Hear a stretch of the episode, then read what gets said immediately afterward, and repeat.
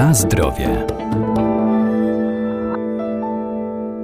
Sól kuchenna często wzbogacana jest w niewielkiej ilości związków jodu dla zapewnienia spożywającym odpowiedniej ilości tego pierwiastka w pożywieniu, ale większość z nich zawiera także antezbrylacze, dlatego przy zakupie warto czytać składy na opakowaniu, by mieć świadomość tego, co spożywamy.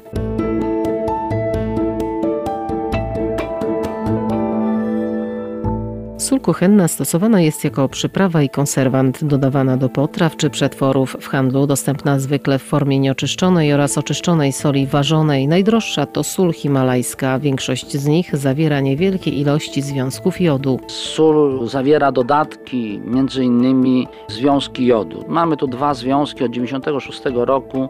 Wprowadzono obowiązek jodowania soli spożywczej albo jodkiem potasu, albo jodanem potasu, a to dlatego, że na dużych obszarach kraju występowały objawy wola endemicznego i powszechnie uważa się, że występuje niedobór jodu w żywności i w naszej diecie.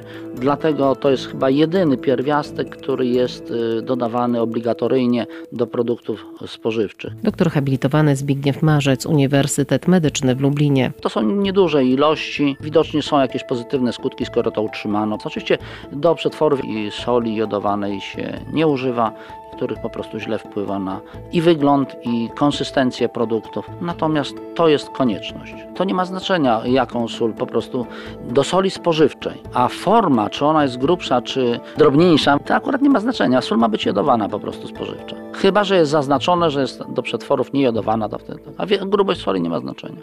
Są takie y, obszary w Polsce występowania wola endemicznego. Były większe, teraz uważa się, są mniejsze i wtedy po prostu, aby temu zapobiegać, że to spożycie jodu było zbyt niskie, co wpływa na funkcjonowanie tarczycy i tak dalej. Wprowadzono po prostu powszechne jodowanie. Działa do dzisiaj, no więc widocznie jest sens, które zawiera jod, czyli związków tarczycy, po prostu hormonów tarczycy, jednak jest lepiej. Było tam kilka obszarów, gdzie rzeczywiście to spożycie było uważane za dobre i to wolę nie występowało, ale spore, spore były naprawdę obszary, gdzie występowało. Po to wprowadzono. Na zdrowie.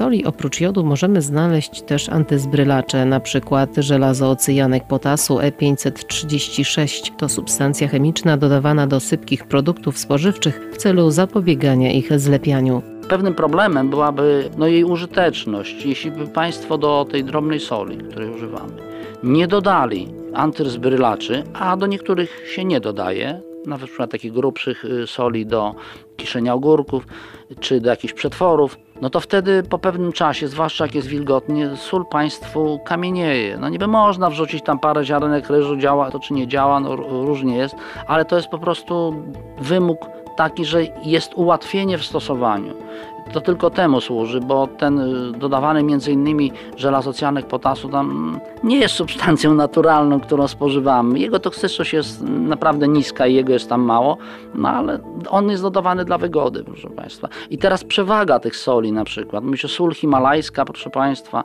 to taki cud po prostu. Gdzieś nawet w jakichś badaniach napisano, że on ma, ona ma 84 pierwiastki. Proszę Państwa, y, każdy produkt, jak Państwo sprawdzili, ma co najmniej 84, tylko w lepszych proporcjach.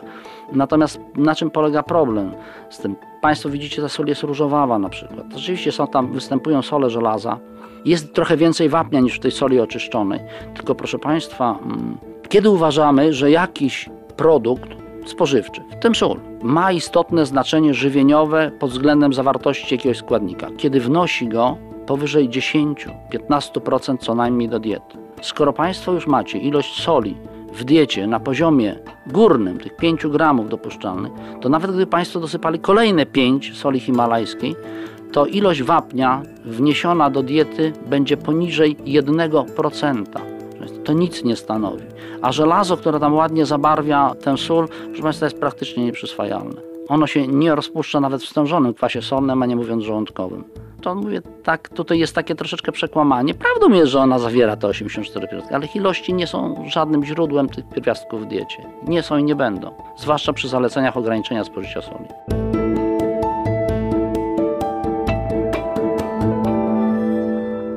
Niezależnie od rodzaju soli należy kontrolować jej spożywanie. Zalecana całkowita dzienna porcja ze wszystkich źródeł nie może przekraczać 5 gramów.